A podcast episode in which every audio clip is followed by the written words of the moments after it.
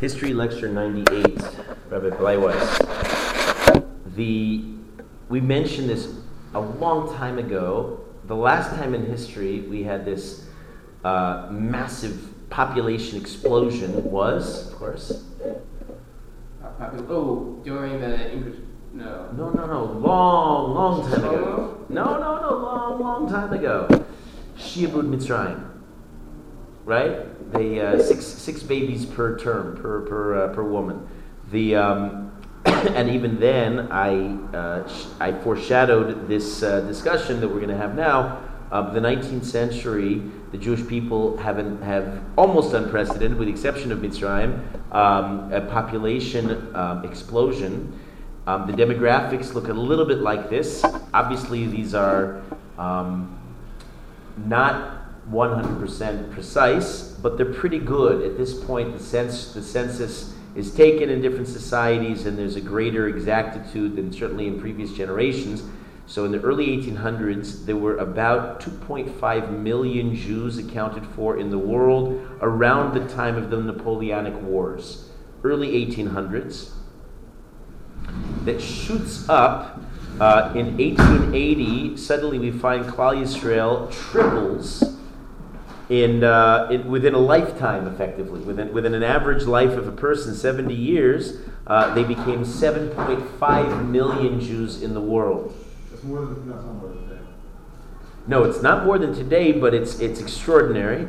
And by the turn of the century, there's some 9 million Jews in the world. People got busy. So you have to put this in the context, the historical, social, geographic context. This is a time, we're about to hear, of immense persecution under the harshest of circumstances, often starvation, death. Um, and uh, against the odds, Klal Yisrael kept fulfilling the mitzvah puravu.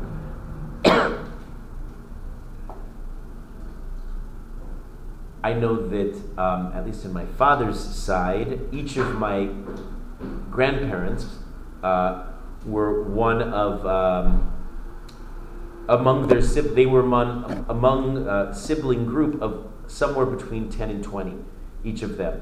I think one of them was uh, had 13 siblings the other one 16 siblings and that was not uncommon. And uh, again under the direst of circumstances. Now there'll be sweeping changes in the world that'll, that will that account for part of this including new sanitation conditions, new medical conditions that will reduce, drastically reduce infant mortality, not just of the Jewish world, but of the world in general. There'll be an increased urbanization, which we're going to talk about because it's going to be mostly negative for Klal Yisrael as Jews leave the shtetl, leave the village, and take flight to the cities. Um, there's, a, there's in general a mobility.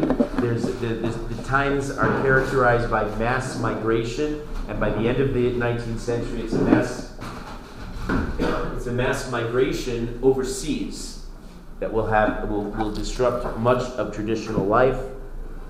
Logically, Jews will be increasingly involved in different kinds of businesses. Heretofore closed to them, now suddenly open up to them. For example, we find Jews at the forefront of almost every aspect of the Industrial Revolution. So they're in textile factories. Jews are involved in tobacco. Jews are, Jews are instrumental in the first, and we mentioned this by the Rothschilds, but it's not just the Rothschilds, in the first railroad being laid first in Europe and then elsewhere in the world. yeah.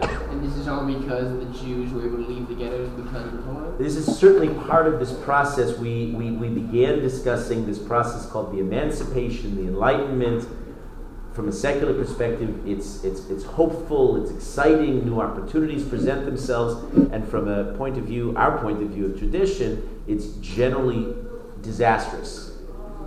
More Jews are lost to um, these processes than to all the persecution we've suffered in, in, in, over all the centuries. Ironically, persecution, it's sad that it gets to this, but persecution does have a way of stabilizing um, tradition and it's when we're given certain freedoms that tradition usually suffers. Together with the breakout, one of the other negative qualities of this of this new free, freedom, literally emancipation, was uh, the Jews are now increasingly visible in society, but anti-Semitism doesn't abate. It increases and now takes on a brand new, to some degree, a brand new face. It's a, there's a new brand of secular anti-Semitism, different than anything we've seen in the past in many ways. It's more vir- virulent than the church's anti-Semitism, which has been the major source of anti-Semitism. Uh, the, the, the, Christians have been really the villains for most of our history, but at least the church had its, if you can call them moral, moral limits. Uh, the idea of genocide from the church's perspective was unthinkable. You remember the Pope's Jews. You remember the, the, they, they had certain they, they had to always justify it in the context of an inquisition. They, they, they claimed it was they were re- they weren't really persecuting the Jews. It was more to, t- to clean up the lapsed convol- con- Catholics and, and, and, so on. And um, suddenly you have this new brand of secularized anti Semitism, what they call progressive anti Semitism. And if you think about this and you know some of the figures associated with this, think Nietzsche or Rousseau or Voltaire, if the names mean anything to you. Marx. Marx certainly will be part of it, no question. Uh, certainly, Jews are among the, as, as, as that we have seen in the past, Jews are certainly among the leading anti Semites. The term anti Semitism actually comes out of this period. Um, and these people are looking at what they increasingly refer to as the Jewish problem. What is the Jewish problem from their perspective? That Jews exist. What's that? Taking jobs? No, not just taking jobs. That's a small aspect. They, they just don't know what to do with the Jews, and they'd be, frankly, much happier they could just go away, those Jews. is the attitude, and we find it in many instances already emerging in, in unembarrassed forms. Um, and, and the idea is what, how do you solve that intractable Jewish problem? Now, with this as a background, and with all of the uh, processes of the emancipation, it's, it's in this context that reform, uh, the reform movement will emerge. The first official temple uh, initially begins as an idea, an offshoot of Mendelssohn's thinking, but the official reform temple, meaning now you're not just you're going you're you're you're leaping off an idea and organizing it and manifesting it in an organized community-centered institution, an actual synagogue named for a, a, a really a temple, which is a, a Christianized name. It's in the the city of Seesen, Germany in 1810.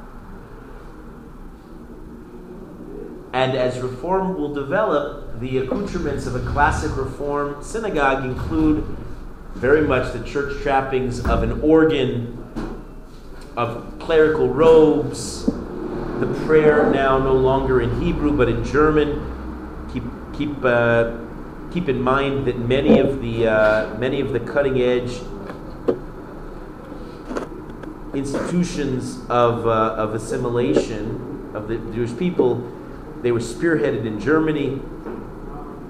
Remember the role of Germany, remember the Gemara and Megillah about Germany as, as, as, as being a quasi putative, if not Amalek, certainly a descendant of Esav, and that all of these developments will come from Germany is, is, is, is we understand nothing's accidental in the Kadosh Baruch Hu's world. It's significant, yeah. What was the Gemara in Megillah about it? About Germany? So we'll get to it, but there's a there's a there's an eerily prescient Gemara in, in Megillah. You can look it up in Vavim at the very bottom of Amud Aleph, going up going up onto Amud Beis, um, predicting more or less the Shoah and the development of Germany in the modern era. This is beware Germany or be uh, like the What is, what network. is Germany? Germamia Shel Edom is the way it's referred to in the Gemara, and Germamia is the name that's used there, and it's it's um, Germamia Shel Edom, and many of the Mefarshim, Rabbi Yaakov Emden, the Vilna Gaon, and others say that's referring to Germany. And even even Rashi said it was Before there was an institution of Germany, I mean, this is the days of the Gemara, predicting what will be in the future. I thought Rashi even said that it was German. I don't think Rashi does, no. One of the architects of this new movement is Avraham Geiger, whose idea he, he advocates a complete rejection of what he called Talmudic Judaism. Does this sound familiar? Who, reje- who, who, who, I'm asking you, which, which other historical force advocates a rejection? Oh, no, no, no, no, no, no, chas v'sholom. I was very confused. No, no, no, no, no. I meant, I meant in history. Where, where have we seen this before? Uh, uh, uh, no, no, no. Shabtai Tzvi never went against Talmudic Judaism. Which movement or group went against? Oh, it's Kira's. The Tzedukim, but really the Karaites. The, the Tzedukim, it's, it's a little bit of an anachronism to say the Tzedukim because they were just at the emergence of what we call Talmud. There was no Talmud at the time. The Tzedukim, the Karaites, went in favor of the Mikra, against the rabbis, against rabbinic Judaism. So the Reform often are likened to the Karaites, and conceptually it makes sense. Of course, it's different. You don't find Karaites in this in these days so the connected. Don't even do that. Was that? Because reform doesn't even keep. Right, the reform, reform will, right, they'll be significantly more radical than the Karaites. Although, I, I told you that in my day, I used to lead these summer trips from San Francisco, and in the, in the, in the Bay Area, there are, there, there's at least one Karaite community center, I think they call it a synagogue, and, and kids went on the trip to Israel. And as far as the reform concerns is, is concerned, is, I mean, certainly since half their kids aren't even Jewish anyway, uh, I told you that one summer in doing a genealogy, I, I go, went around and schmoozed with all the kids and figured out. Um, I asked them to explain their, their family genealogy, and everybody loves to talk about themselves, so they were always very forthcoming. And um, I figured out in one summer, the 180 kids that I was in charge of, of them, over half of them were going in, on this Jew, on this Jewish trip, the supposedly Jewish trip. And in one of the trips, there was a group of Karaites, so the, the Reform Karaite connection is conceptually clear and, and even sometimes socially overlaps. Um, another major name in early Reform is Samuel Holdheim, who uh, went out aggressively against all those archaic, bar, bar, bar, uh, barbaric processes, including bris milah. We don't do that to the body. Today we know there's a whole movement, an anti-bris milah movement, but um, that's not new. That starts a couple hundred years ago. They were against anything particular, any ritual like shofar, the use of Hebrew, because that would maybe signify you as a Jew, which for them is a source of shame. Uh, they were anti-Mashiach. Nobody, we couldn't. There's no Mashiach. Um, Shabbos is oppressive. They were anti-Shabbos. Um, they changed the weekly day.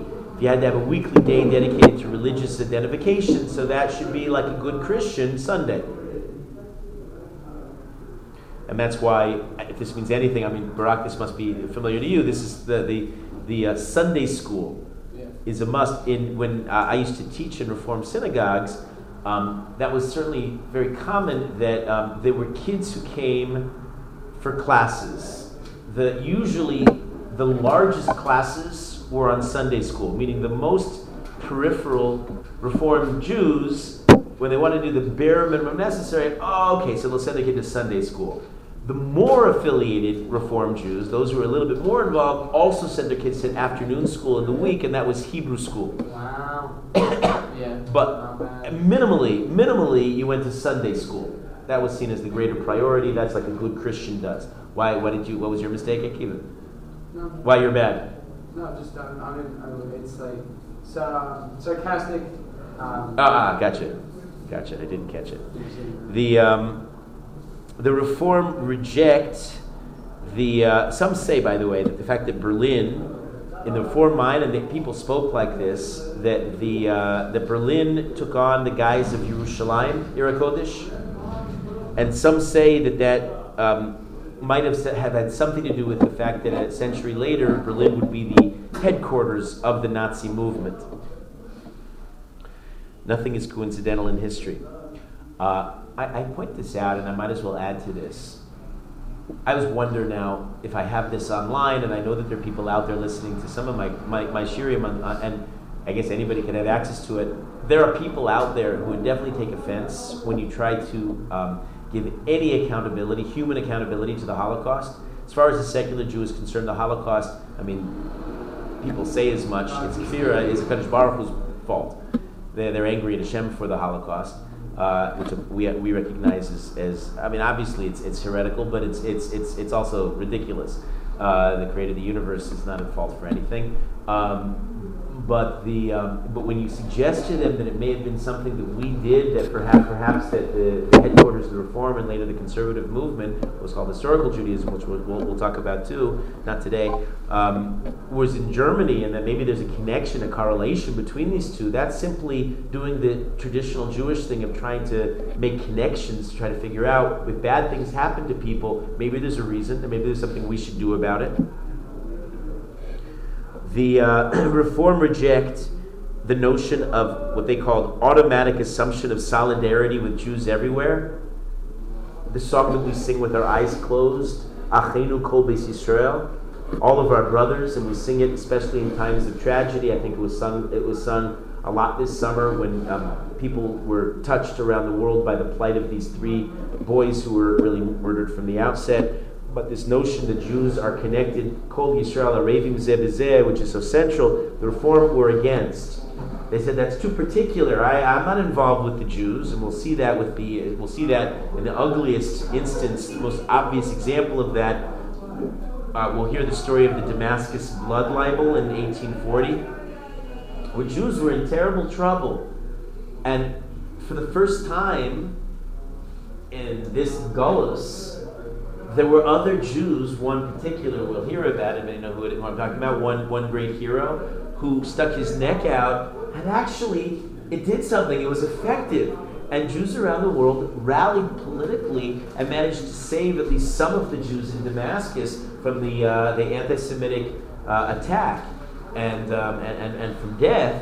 And the reform's reaction was, Shah, shy, be quiet you're going to draw attention to ourselves. We don't want to hear about this. We're, just because we're Jewish doesn't mean we have anything to do with our with our with our distant cousins in Damascus.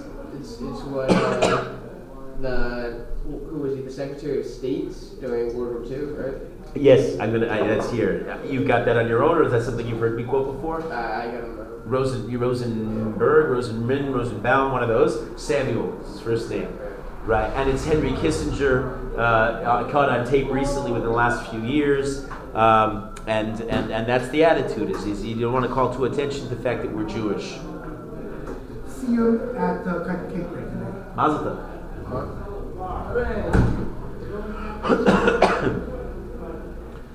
they, uh, they were uh, they abhorred the traditional Jewish dress and look They'd be embarrassed to be associated with anybody uh, that, that, was in any way markedly uh, Jewish. They, they, for their own uh, sake, if they were asked, they preferred to be called, get this expression, Germans of the Mosaic persuasion. Okay, Mosaic meaning from Moses. Germans of the Mosaic persuasion. It's true. That's our ethnicity. That's where we come from. But we are good Germans first and last was there was their preferred identification. Uh, I, I, remember in Reform youth groups asking people that one of the thought provoking questions was, "Are you a Jewish American or an American Jew?" and uh, for most of those kids, the answer was, "They're Americans. They're neither American Jews nor Jewish Americans." Yeah.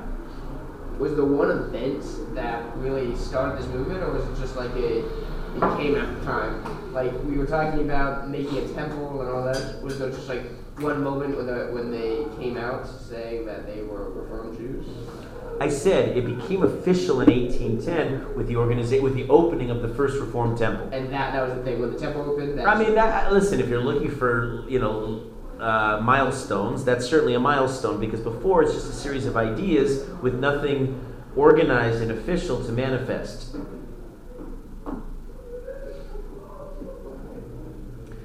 They would seek, and their goal, of course, was to provide, we've said this before, uh, a vehicle of acculturation within the general Christian society, but not conversion. You could be a Jew and belong, and of course pay dues at a Reformed synagogue, but that was to help you, as best you could, um, become a good German.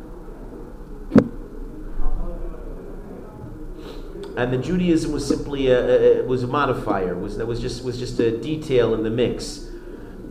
A new scholarship would come out. It was certainly a product of the Enlightenment, but it would be associated strongly with the Reform movement.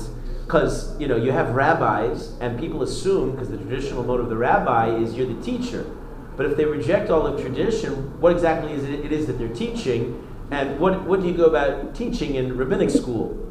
I mean, I can tell you from friends. I never went. I never wound up going to HUC, but I can tell you from friends, it's a lot of um, homiletics and social work skills, and and relatively light on the Jewish text. Makes sense. It does. They are glorified social workers, often reform rabbis. I mean, it's a very fun job in many ways. You can stand with clergy robes. You can preach a good, uh, whatever you want to preach. Make it up and call it Judaism. They won't. They won't call you on it because there is no official guidelines for what Judaism includes. You can talk about the news. They often like to talk about the news. You know, and just and, and then and then and then simply you know editorialize on this week's uh, head head story head stories in your in your drasha on Shabbos night. How would you tie that in? What do you need to tie it in? Well, tie it into what exactly? Judaism. Whatever that is. So they. Uh, this is that's that's all preamble to um, what they called, and this is as much fun to say as it is to describe the Wissenschaft. Der Wissenschaft, uh, which was uh, no, not a weapon used by the Nazi machine, but rather it, it, it was a new enlightened scholarship, very heavy on the academic approach, which treats Judaism, and it continues to do so, as a museum piece. So that they'll study, and, and this is the rule of thumb, they'll study, let's say, it's an archaic, quaint, if it's quaint, if it's related to positively, all Jewish ritual as sort of silly back backwards kinds of things, but just like you'd study, an anthropologist would study um, practices of, of, of island people in the South Pacific Islands. So Die Wissenschaft studies Judaism, studies, uh, well, of course, most famously coming out of this, we'll talk about this later, is the is, is um, a related school and all overlapping, the uh, Wellhausen School of Biblical Criticism, introducing the idea, not for the first time, I'm not, it's not, not brand new, but the idea, but, but the, developing the idea, I should say, that the that the Torah Chas v'Sholom is not min Shemayim, that the Bible has four, at least four authors, JPD and E. Is that, is that the actual name, uh, the biblical criticism, is that part of the name? biblical criticism. They're biblical critics. They take a balcony view, looking down at biblical at, Bibli- at the Bible as as it were like as, is the Bible's existing in a petri dish, and they're examining it under the microscope and dissecting it, like so many cadavers in science lab. What's wrong with that approach? Um, I don't know if it's right or wrong. I'll let you be the jury. Here's a traditional response to that approach. Is the way the way I would say. it. The academic, the secular enlightened academic, takes a what I would claim an arrogant, superior view to everything he studies, assuming that by virtue of being in university, by his great scholarship, he can understand better than the people can themselves. Um, it presumes, therefore, let's say, in, in, in, in approaching our Holy Torah, that if there is an inconsistency in the Torah, for example, you don't have to go further than the first two chapters of the of the uh, of, of of the book of Genesis, and you see that there are different accounts of creation. For a classic biblical critic, from their perspective, that must mean two different human authors with different styles. And the editors of the Torah simply grafted the different styles together, would be their perspective. From a traditional perspective, which is predicated on humility, we assume our premise, Na'aseh V'nishma, is this is all divine.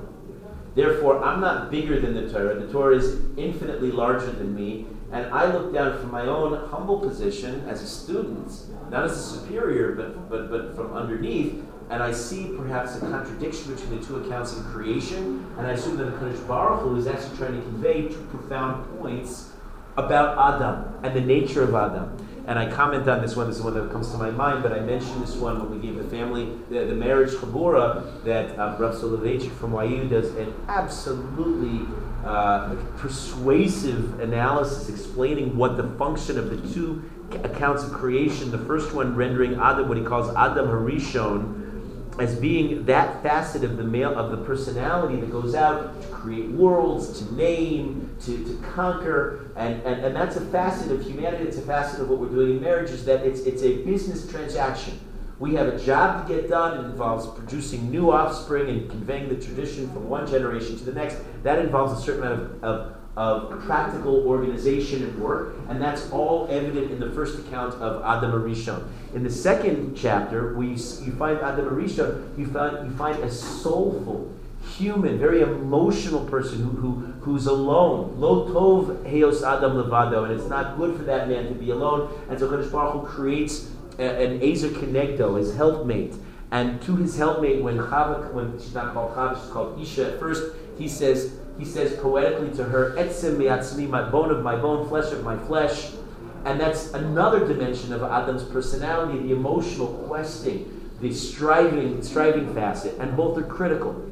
Uh, if you want to put that those ideas, let's say in terms of our, I, I had a great time over Shabbos, and let's in, in, in terms of our Shabbos. So I had to you know plan this this this activity a lot of it involved logistics, just the pain in the neck hassle, shopping and putting food up on the on the plata and setting the table and clean up and everything like that. But in order to facilitate the second, all the all the deeper mystical uh, content of what we did together, you can't do that as the Mishnah of Pirkei says Ein Kemach Ein Torah. Without flour, you can't learn Torah. You got to get, you got to deal with this world in order to get to the, to get beyond this world, and those are two facets conveyed. But a biblical critic would get lost in the two different authors and would, would fail to see any of, the, any of the deeper ideas. Um, it wasn't just towards Bible, it's a, bit, it's, a, it's a critical analysis of Talmud. Talmud also a flawed human work from their perspective, subject to our, somehow they feel themselves worthy of judging the Talmud. Do you know that they couldn't, they can't, they, they, they, they don't even reach the, the, the, the tiny, tiniest uh, toe of the, of, the, of, the, of the last of the Amoraim. You remember our statement? Remember, remember how Rebbe Yehuda Nossi reflected on his Rebbe, on his own Rebbe, and the difference between their generation alone, and how, how what a what a what a pipsqueak, what a what a what a tiny personality Rebbe was compared to Rebbe Meir. Remember how he said it? I once saw Rebbe Meir's backside. But I didn't get Rebbe Meir. He's a giant next to me. And yet these people in their arrogance presume that they can somehow sit in judgment over these over these previous um, Gedolim. Which like uh, Rabbi Nabaya.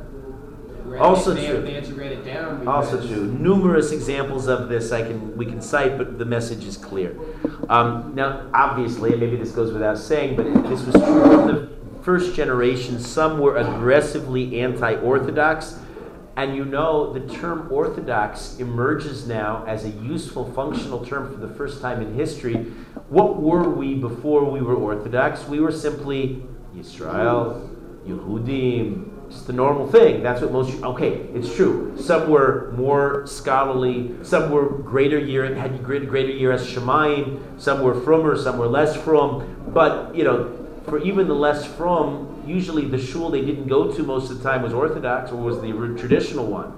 But now, in contrast with the Reform, you suddenly need to put a, slap a label on the old version, and the new label Orthodox was used derisively. It means the the you know it means technically correct, correct approach, but it was used it was used uh, mockingly as implying it was outdated, old fashioned. Oh, you're Orthodox in Frankfurt, the reform officially, and they, they campaigned for this, they were aggressively anti ritual. They, they succeeded in closing down the mikveh, meaning not only did they obviously not have their wives go to the mikveh, but they were displeased that there were any women anywhere that, that continued this old, archaic ritual as far as they were concerned. They banned kosher um, shchita, they banned learning the Talmud, and most of the from Jews that lingered in Frankfurt, and there were, we just saw, for example, the Rav of Frankfurt. Frankfurt was the Pri Megadim. So Frankfurt was historically a place of, uh, of, uh, of great tradition. Uh, for a period at least, Frankfurt, uh, many of the from Jews will be chased out of town. That will be corrected. We're going to see again. Frankfurt will emerge in the same century as in the same century as a great bastion of Torah uh, learning, and there would be some great figureheads. Anybody know who returns to Frankfurt on Main in particular, who's a big hero of, of Jewish history? What's the date? Uh, 19th century. Rav Shimshon Raphael Hirsch will lead something of his own revolution there, and, and, and there'll be uh, quite a comeback. yes. Uh, by the mid 1900s, there would be only 100 observant families, but that again will be turned around. Um, now, as much as there is now a new movement on the map, there is initially immense resistance, and we're going to hear about some of the heroes of history who went against early reform. Um, and it was not quite viral, not quite uh, its own major success in Germany, nothing like it like what will happen in America. And the following century, actually in the mid 1900s, there's a there's there is some something of an immigration of German Jews to America, and they will bring with them the reform. They'll open their first flagship rabbinical school in Cincinnati. Uh, and Cincinnati being uh, consider, considered the center, the centerpiece of American reform, and from there it will indeed take off. The um, if reform didn't quite take off in Europe, what does is definitely an offshoot is the Haskalah, the secular enlightenment in general.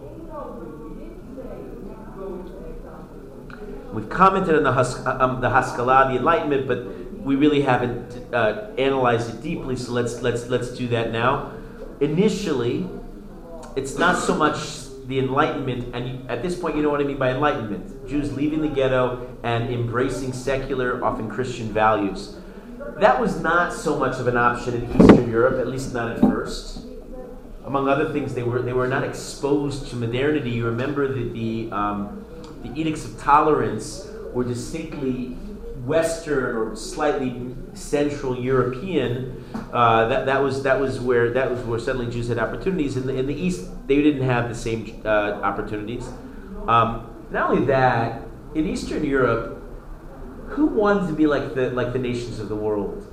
Remember the Cossacks, and not just the Cossacks. I mean, they, they kind of epitomize this, but most of the non-Jews were perceived by Jews as boorish, as drunkards. They were.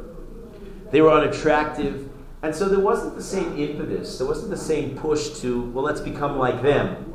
But in Western Europe and, and Central Europe, too, to some degree, there was a real culture out there. And it included a lot of, uh, a lot of Greek values, of, of uh, sensual pleasures. And uh, there was a pull, and there was an opportunity. Much like, again, ancient Greece. um, but by the mid 18th century, together, uh, because of the increasing poverty, and the anti Semitism that causes people to become increasingly desperate, even the Eastern European Jews begin to dabble and then eventually embrace the uh, Enlightenment. So, if you can, let's say, if I were doing a, a PowerPoint presentation and I had a map of Europe in front of you, and you would see the lights indicating where the Enlightenment kind of took off. Initially, the lights would be uh, would be reflected around Western and Central Europe, and then eventually be spreading east. Are you? Reading something funny. Um, Simcha Bunim of Psishka, who we're going to get to, we'll talk about about his, his figure. He was part of the uh, revolution within the revolution of Hasidus but he described the intoxicating effects of the Haskalah. And you have to kind of put yourself back to imagine that you are right now a Jew of the 19th century, having endured this long and having suffered this much. He said, I'm going to quote him, We witness in our time a new wisdom revealed in the world. All of this, this enlightenment, um, we call it today the information superhighway but the fact that new ideas were developed in the sciences and the arts and literature uh, was new not just for the Jews but for, for Western civilization in general. And Rav Simcha Bunim comments on it. He said all of this was anticipated and prophesied in the Zohar. When the pasuk tells us, the beginning of the near the beginning of the Torah, in the sixth hundred in the six hundredth year of Noach's life, all the well springs of the great deep the depths of water burst forth, and the floodgates of the heavens were opened. You remember the pasuk? You can picture it, describing the flood, the Mabul. So he says, Rav Simcha Bunim understands from the Zohar, this refers to the 600 year in the sixth millennium, which he dates in the, in the 19th century. He says this refers to the water flooding the universe, that the well springs of wisdom would begin to open. And he said the problem was the world was unworthy, and therefore a lot of the wisdom that emerged would be misunderstood and misused to deny Hashem's providence and to deny His Torah, when in fact, logically, it should point to the opposite. Have you ever heard this before? It's a very famous bit from Rav Simcha Bunim. Understandably, too, it's it's eerie how how how how, how much the pasuk really anticipates modern times. The um, like Mendelssohn, the uh, enlightened Jews advocated, and, and by ex- by extension, certainly one finds this in Reform. When I'm talking about these two movements, it's not like they exist in two different bubbles. There clearly is overlap. Enlightened Jews advocate that they people should be Jewish at home but like a non Jew outside. And of course, that almost always results in assimilation.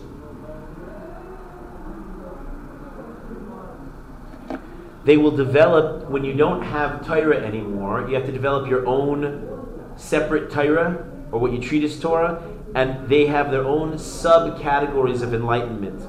So now you have a new, a new uh, institution emerging as the Hebrew Enlightenment, the Hebrew Haskalah, where people take a scholarly interest in the ancient Jewish language. And it's out of this interest that eventually the, the revolution to start speaking this language on a, on, a, on a colloquial basis will emerge. There's a Yiddish Haskalah, the study of ancient Yiddish, producing also its own scholarship. Uh, some Jews venture into Russian culture and become obsessed with, with Russian culture. Other Jews later on will become Zionists, enlightened Jews, focused on the idea of a secular state. Many, many others will become involved in socialism and communism, inspired by Karl Marx, by Karl Marx and his ideas that we can actually improve the world by uh, having the proletariat rise up and overthrow its oppressors. Marx made a false assumption on that one, just to comment then and keep you on.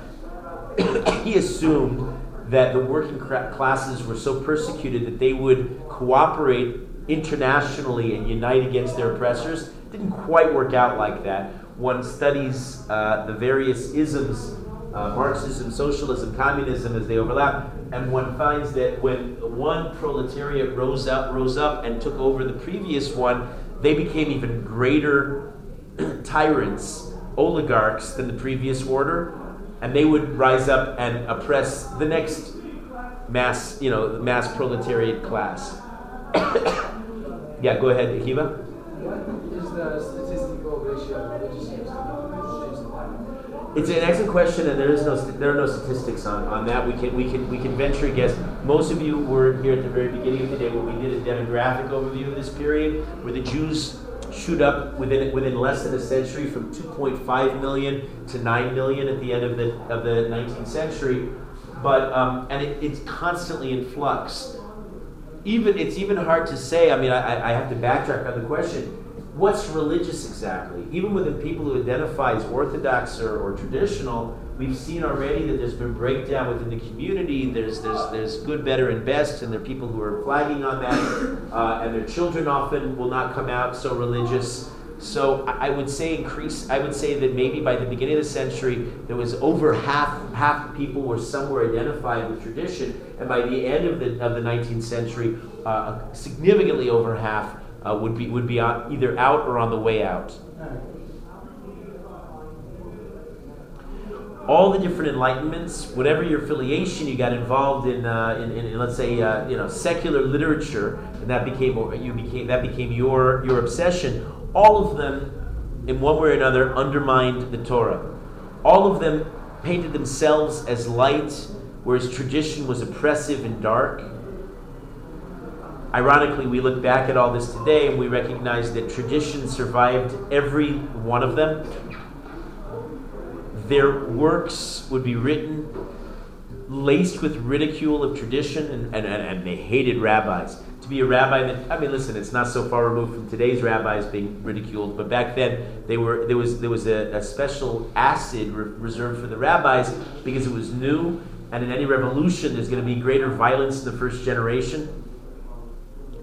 The idea, of course, was to destroy the entire old world, world order even before a new one could be built. Because they were literally burning their bridges. And as we see, almost none of them really survived in their initial set of principles. Probably the most uh, immediate example that comes to my mind the secular socialists, when they came to Israel, would form a new movement that was initially called the Kvutza later the Kibbutz movement, that led also to the Moshav movement. The Kibbutz movement, of course, collective farming in which all of the people have equal status uh, and we all work together towards the collective good. Um, the initial kibbutz was Degania. Anybody ever visit kibbutz Degania on the southern uh, banks of the Kinneret? And kibbutz Degania, about not about eight years ago, voted to decollectivize. Meaning today it's a glorified bedroom community where they have, let's say, some of the quaint trappings of kibbutz life, but as any, at any practical level, the people there just live there. They've abandoned most of the original ideals of the kibbutz movement. And that's the way with, with every one of these movements. Again, outside of Torah, there's nothing to last, nothing sustaining them other than their own ideals, which the next generation sees as obsolete. Um, once upon a time, famous names, and you see these names sometimes on street signs around Israel. The famous names today, you ask secular Jews to identify who are on the street signs, most of them can't. Even though theoretically, those famous names would say, oh, this is my ideological descendant but the descendant has no identification with their founder. There's no Torah, there's no, there's no reverence of what they call the Gedolim. So if I mention names like Max Lilienthal or Avram Mapu, or, or was, his, his, name was Shir, uh, which spelled out his whole name, Sh- Shlomo Yehuda Rappaport, that means a lot to everybody here? Oh, yeah, of course. Once upon a time in the Jewish world, these were huge names. Rappaport's famous, though, yeah? No, not this one. No. Um, Shir actually was initially a Talmid Chacham. He was he came from a Chashuv family. He had, his father-in-law was the Ktsos HaChoshen. Uh, go do a family genealogy, see if you're connected to him. Rav Shlomo Yehuda Rappaport. He edited the Ktsos, but he got caught up in the Enlightenment. Even sometimes smart Torah Jews got involved in this. His goal, of course, was to seek what he called a better life for the Jews, and uh, eventually he ran afoul of his colleagues, and his colleagues um, criticized him. I don't think he was ever put in cherem, but close. And they distanced themselves from him. We know the eventual fate of the maskilim themselves. The Hebrew word is the maskilim or haskalah. Um, they grew bitter when they discovered, you know, the dream was let's assimilate, we'll acculturate, and the goyim will finally embrace us. And what a shock it was for them to learn that the Goyim hated them not just as much as when they were the old smelly kind of Jew as Napoleon had it, but even more. And a new and this new virulent kind of anti-Semitism would um, despise the Jew who tried to become like the non-Jew. And I quoted many many uh, weeks ago. I quoted one of the Lloyd George, and he said, "The Jew can't win." He commented on Jews in history. They hate us for keeping our traditions. They hate us for assimilating. They hate, they hate us when we try to integrate and live in their societies, and they hate us when we try to form our own state. Paraphrasing his comments. Um,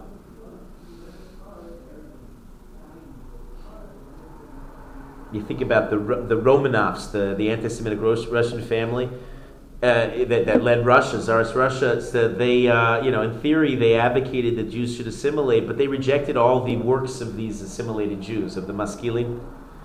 Um, that's why, if you really understand the flow of history, initially these were idealists who were trying to integrate into society. Later, they'd become embittered and increasingly anarchistic and a counter establishment. And does anybody know what I'm, what I'm referring to? What would eventually come out of this?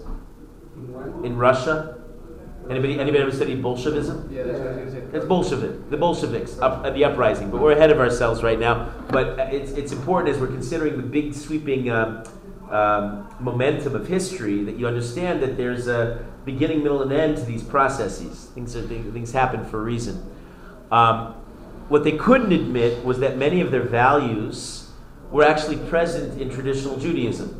They just didn't know it, and increasingly they wouldn't know it because their kids got no, edu- no Jewish education, so they're cut off. So they claimed the goal of life was to love others, to generate new ideas and talent, to become creative in scholarship and thought. And recognize that you could do that within Torah. as far as they understood, they understood Torah Jews were um, stereotypically intolerant and backwards. They were reactionary. Of course, it was a catch 22, a, a lose lose proposition, because the rabbis, in, in, in, in responding to these immense challenges of the reform of the Enlightenment, had to be all that. They had to be negative. They had to be reactionary, uh, and they had to be, uh, you know, they had to be uh, appear at least backwards in, in, in defending tradition. Um, that was very, it it was, it was an impossible time. There were, were heroes. We're going to hear some of the heroes who, who tried to present Torah in the right way, and they'd be branded intolerant. And that's, you know, on some level, if you ever get involved in Kiruv, or you get involved in some kind of uh, interaction with, with non-from Jews, and you, you're seen as the, as the voice of tradition, trying to explain tradition, um, some people will say that you're intolerant, and you can't stop them, and I wouldn't even worry about trying. That's their, that's their perspective. But really, in the end, what we're trying to do is say there really is a standard, and all these breakaways are not legitimate. I, I, I hesitate in calling it Reform Judaism. I, it's, it's a problem. It's wrong to consider that reform is another legitimate option within Judaism. It's not. It was, it was in its own day, by their own account, a self conscious breakaway. They were not Judaism. They were a new religion, and as we pointed out in many instances, much more closely aligned with something like uh, Presbyterian Christianity, where Islam is much closer to real Judaism than Reform or Conservative.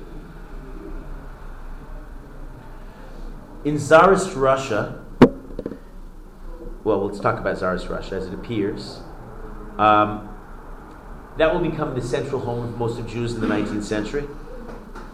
Poland, which had been much more the, the hub of Jewish activity, has become increasingly hostile. And Jews drift east. Whose family here lived somewhere in, the, in, in Russia once upon a time?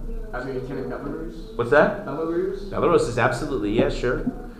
Um, so the Jews move east. The large, by the 19th century, the largest concentration of the Jews lived in Tsarist Russia. At the time, it was 1.35 million, but that's a lot out of 2.5 million total. Um, very few lived in what they call Mother Russia in the center. um, a decree in, in 1795 limited the areas where Jews could live to the western fringe, what's called the Pale of Settlements which stretches mostly from the if you if you have a map in your mind from the Baltic to the Black Sea. And the area is what we think of as, as classically Jewish area of Europe is eastern Poland, Lithuania, White Russia, Ukraine, the Crimea, Bessarabia. Um, there would be new decrees that start to come out that will limit their options in business. This is this is in contrast with the Jews in Western Europe who have increasing opportunities. Now in the East, um, they're no longer allowed to sell liquor. They're no lo- they're not allowed to work in outside districts. They have to stay within the Jewish ghettos. Um, the Russians defended. They say we want these problematic Jews to, to be involved in productive labor. We want them to go back to the farm life and wean them from their exploitative mercantile work because Jews, the stereotype of Jews of being the Shylock, miserly tax collectors and, and, and, and economic, the people involved in banking and such um, had, had caught on. So they want to send the Jews back to the farm. Ironically, of course, that's where we belong. Remember back in the days of the Talmud, which is the last time we were really notably farmers. Um, that was we were more connected to Kadosh Baruch Hu. Farming is the best kind of job if you want to if you want to develop your bitachon. Um, what the some effect of these new decrees is that Jews start to starve. There's just no money because they're not capable yet, at least as farmers, and there's not much for them to do. Tsar Nicholas has a goal. He wants to make Jewish Christians. Um, he has a new movement that he's founding. His goal was to have what we would recognize today as a Jews for Jesus uh, kind of a movement where uh, Jews would embrace Yashka and Russian Orthodoxy and go after other Jews. And he was a colossal failure at this enterprise. Most Jews, even those who had embraced the Haskalah, wouldn't become Christian. Some would, but most didn't. Um, ironically, the opposite happened. Are you familiar with the phenomenon called the Sabbatics? Nobody, nobody's heard of that before. Okay, Um, so the Sabbatniks were Christians who, beginning in the late 18, uh, 18th century, um, were Christian, but get this, they started keeping a bris milah, not quite sure whose covenant they felt they were part of. Um, they, they, they, um, they rejected the Trinity, the Christian Father, Son, and Holy Ghost Trinity, in favor of pure monotheism, Torah style. They only accepted the Tanakh, what they call the Old Testament. They rejected the New Testament. In other words, they were Jewish oriented Christians, and this became a movement. It's exactly the opposite of what the Tsar wanted. Uh, they actually observed Shabbos, that's why they, hence the name Sabbatniks. On the on, I mean, on Saturday? Yeah, On Shabbos. They kept Shabbos. They're not allowed to, but they did it anyway. Goy Shama Shabbos Chayav Misa. By the mid 19th century, they'd be persecuted as much as Jews. They were a distinct group. They looked like Ashkenazi Jews. Some of them intermarried with Jews. Can understand sociologically how that could happen. It wasn't seem to be so much of a difference. Um, and some of them converted to Judaism. Now, the Russian government tried as best they could to isolate them both from both religions. Uh, in the end, the Nazis would eventually come and slaughter both Jews and Sabbatniks. They didn't really care. The Soviet Union would have forced them to identify as Russians and not Jews. But interestingly, when, the when the Soviet Union fell in 1989, uh, many Sabbatniks actually came to Eretz Israel, and some of them live here today, and some converted, and some are just good Zionist Christians. Um, there's some pretty famous Israelis who may have descended from Sabbatniks. I'll throw out some names if you know anything about modern Israel. Raful Eitan is a public political, uh, military political figure, very well known. Ariel Sharon is a name you probably are familiar with, who may have roots in the Sabbatniks. Naomi Shemer, who wrote some of the iconic um, songs of the Zionist culture. Uh, probably familiar. What's that? No, no, no, not the Don't Let Me Sing in Hebrew. That's, that's a different one. No, she wrote um, Yerushalayim Shel Zahav, Oh. probably her most famous. But Lu Yehi, she has a bunch of songs that she wrote, uh, very much considered like uh, the modern day poet, uh, poet laureate of the of the Jews. I mean, anyway, she may she may have Sabbatnik uh, roots. Yeah, go ahead. But, but they were labeled as Russians, so, so they weren't sent to camps or anything? Concentra- they were sent to concentration camps. sent- I said the Nazis got They, them they and the Jews. yeah, they cured them, but I didn't know, like, yeah, you yeah, no, they got the same. They, they, they got the uh, same treatment as the Jews. So at first they cured them, so they also sent them to Yeah. camps. Here's something you must know in history. In, in 1827, the Cantonist decrees, decree really, came out. And this is something that most people know about if you know anything about Jewish history, so you should be, you should be well versed. Cantonist just means military camp. And the decree demands a quota of Jews from each community to serve in the Russian army. It's forced conscription, it's a draft. But it's called the Cantonist decrees because they, their impact is far reaching. It doesn't just impact the boys who are, dra- who, who are misfortunate enough to be drafted. It destroyed much of the Jewish community, it destroyed the rabbis too for the following reason. Here's the dynamic. And it dominates the mindset of Russian Jewry in the 19th century, and it at least partly explains the increased assimilation. Now, those of us whose families came from, from Russia, and many of them fled, and many came to Americas, and then they lost their tradition. Well, that wasn't just America. That process had already begun, often with the Cantonist decrees um, in, in, in the pre, in the preceding decades. Now, each community is given their quota. Send us X number, percentage of your Jewish boys. And the people who led the community often were rabbis and religious figures, and they're in a quandary. Okay? They had to fill the quota, so they sent people. The Russians would, would then indiscriminately send their own, they would, they grab their own children. Um, this, is a, this is a ploy that later the Nazis will use by the capos to let the people in charge of oppressing the Jews be Jews themselves, who are blackmailed in doing it at threat of their own lives. So now the Jewish community leaders uh, draft other people who then hate them. Understandably, how come you didn't send your own kids? My kid versus yours. Of course, who managed to get around all of the draft? Wealthy people who would sometimes bribe officials to spare their own kids. So inevitably, it was the poor who suffered the most. The process was like this the boys at 12 were taken away to be trained, and they were there for the formative years of their lives when they otherwise could be sitting learning Torah and developing their neshamas. They were trained to be Russian Cantonists. And um, they would become mercenaries at 18. And their period, this was the decree, the period of service in the army, I may know how long they had to serve for? 20 years? 25. 25 years. Arguably the uh, formative years of a person's life. From 18, right, until 43, they served in the Russian army. And often. Three years in the Israeli army. Yeah, a little bit more. And often that was it. I mean, sometimes they stayed professionally because they didn't have many other prospects professionally. Rarely, once they served out their term at the age of 43, after giving the best of their life from 12 to 43 to the Russians, did they ever return to the Jewish community or to observance. It's during this period that a new figure appears called a, in Yiddish, a chaper, not a happy term. You, you chop the Gemara and you get the Gemara, but a chaper means somebody who gets, who grabs, who takes. So these choppers, Jewish, were like bounty hunters who went around stalking the streets for prey to deliver them to the Russians to fulfill the Cantonist decrees. And the leaders, meanwhile, were powerless. They couldn't stop the choppers, and they had to fill the quotas.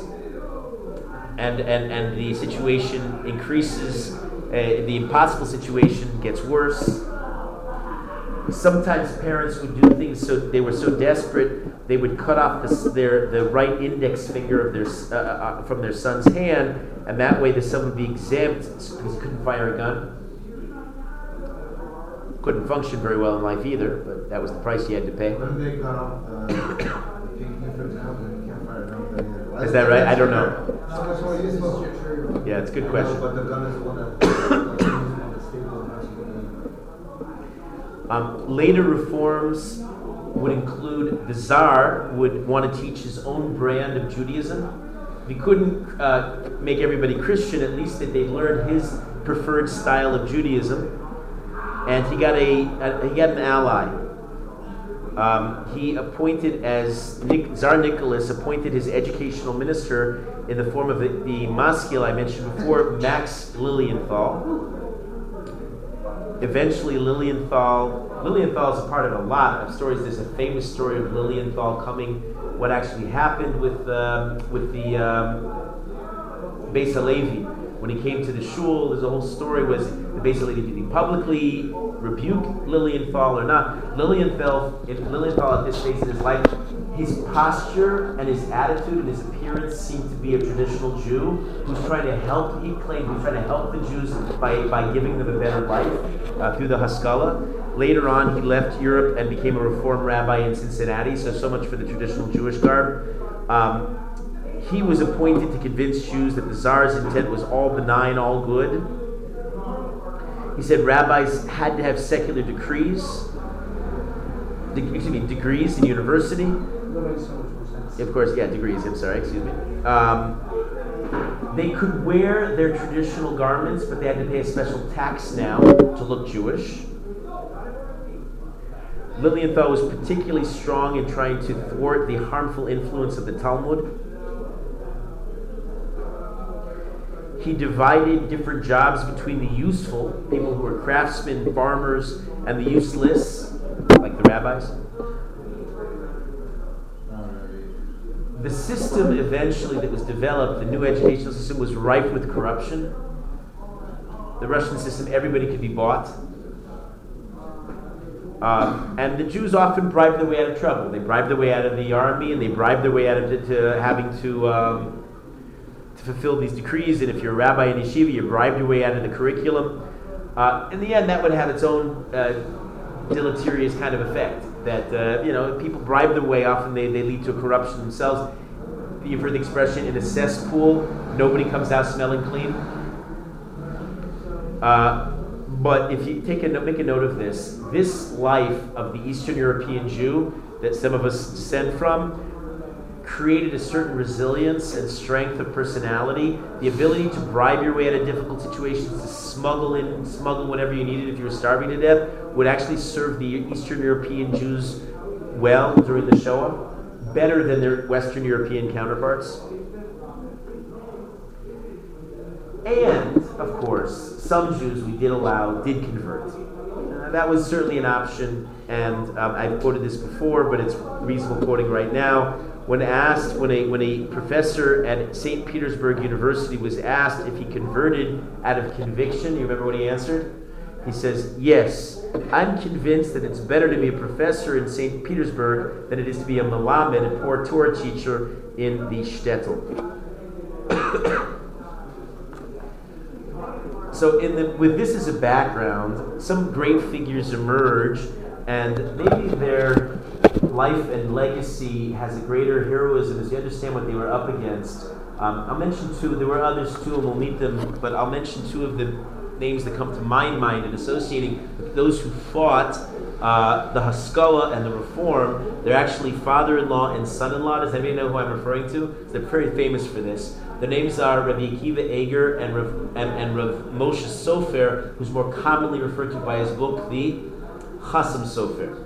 So Rabbi Akiva Eger and the Chasam Sofer, who if just for their scholarship alone they'd be they'd be uh, they'd be um, eternally famous. Um, Rabbi Akiva Eger, of course, appears on virtually every page of the, of the Vilna Shas in his emendations. And um, my Rebbe once told me that if Rabbi Akiva, when you see a note in the Gilyon Shas from Rabbi Akiva Eger, imagine that Rabbi Akiva Eger himself had just walked over in the middle of beis medrash and said, "Go look up the Gemara in Kiddushin right now." Don't take it as a suggestion. In other words, um, he was considered Posek Hador uh, to a large degree. The Rabbi Akiva Eger, his dates are 1761 to 1837. When he was 13, he wrote a sefer on, on Maseches Chulin. When he was 15, he was already giving a shiur regularly. He was considered a leading misnaged in the early generations of the fight against Hasidus, but later on he'll be he'll be a staunch proponent of traditional Torah and opponent of the Haskalah and of the Reform. His son-in-law, the Chasam Sofer, um, served in as Rav, Rav in Pressburg. Today it's called Bratislava, but Pressburg, um, there is a yeshiva in Pressburg in Givat Shaul that is a, is a legacy of his grandson, Rabbi Akiva Sofer. Um, he started as Rav there in 1804. He built a great yeshiva in Pressburg. If you think of Hungarian Jews in the 19th century, the Chasam Sofer and his descendants, the Ksav Sofer, uh, and, and others would should come to mind. Um, he would generate many great disciples. We'll hear about them in, in this class. Uh, he was so strong against reform and against any improvement that a, a, figure of speech was coined and would be eternally associated with Chasam Sofer. Um, do you know that we have, uh, there's a prohibition in the Torah, Parshas Emor, called Chadash. Chadash? Y'all know what that is? So ask me. Ask me, ask me. Not much. What's new with you? Um, so the um, thank you for setting me up there. The uh, Chadash is the prohibition against um, eating. Ari, do you remember this one? We did this in Gemara class once. It's eating the new grains before either the Korban Pesach or today we don't have a Korban Pesach. This the the second day of Pesach. All grains are new. At which point from Pesach they become a yashan, they're old and then permitted. And it's a major area of Torah, and it's neglected, and it's a great topic in itself. But we, we should uh, we'll, we'll talk about it another time but the expression is chadash asur min Torah, and the Chasam Sofer is associated with this idea of chadash asur min Torah, new, anything new is forbidden from the Torah, referring, of course, to these new movements that love, fell in love, and were obsessed with anything new, reform and and and and, uh, and the and the Enlightenment, and he fought it. Now, how did he fight it? It was a very interesting strategy he, unlike others, never published polemics. He never wrote explicitly against the movement. Um, by doing so, in a sense, that would have given them greater significance. They didn't deserve that kind of treatment. His way of fighting would be to exclude them, excluding the reform from Jewish society. Um, and he became isolationist. And if you think about Orthodox Jews today as being isolationist, part of that was self is is and was self-conscious and a strategy of resisting this seductive, tempting new life. Um, the problem that he presented for the Haskalah was he was everything that they um, couldn't despise in a Rav. Where they said, oh, that old traditional dress, and they're unkempt and unrefined, and they smell and they're disgusting. Well, for uh, each of those criticisms, the Chasam Sofer, if you know about him, cut such a figure. He was refined. He was aristocrat- aristocratic in his demeanor. He was the everything the stereotype of reform, uh, you know, didn't portray. I mentioned him this last Shabbos. You remember it was his suggestion that the earthquake that um, levels much of Sfas in 1837 may have been because uh, Sfas had almost displaced Yerushalayim in importance, and that's not supposed to be. Yerushalayim is the eternal center of the Jewish people. Um, he is a great figure who has political connections around the world, including with his own Austro-Hungarian Empire. And Rav Akiva Eger, in one interesting episode, these are very ex- exciting times, and it's during these times that possibilities heretofore unthinkable now presented themselves. And Rabbi Akiva Eger suggested to his son-in-law, "Why don't we do something about having new rights of access to our holiest place into the world, not to the Western Wall, but to the Temple Mount itself?" Not necessarily going up there because we're in a state of tuma, tumas meis, we don't have a parah adumah, but at least have some access to the periphery. He asked his son-in-law, and his son-in-law was much more a man of, uh, of, of involved in worldly affairs. And he, he said um, i can't seek any diplomatic connections like this. The ottomans who rule in eretz israel are zealous and they keep all non-muslim non-muslims away from their buildings. But uh, both of them would, would, uh, would be in favor in theory. They actually will have students um, who, uh, who's going to suggest much more. Their student would be Tzvi Hirsch Kalischer who we're going to talk about as, as uh, sometimes seen as the father of the modern Orthodox, of the national religious movement, at least in his ideas in Eretz Yisrael. Um, tomorrow, Yirtz Hashem, we're going to take a totally different direction and talk about um, a radical transformation now in the in the in the um, Hasidic movement. Now that the Hasidic movement has come of age, it's now fully matured. A couple generations in, um, all kinds of significant changes go within, and we're going to meet one of the exciting, great figures of all of Hasidus, and that, of course, is Rav Menachem Mendel uh, Morgenstern of Kotsk, otherwise known as the Kotzker Gaon, the, the Kotzker Rebbe.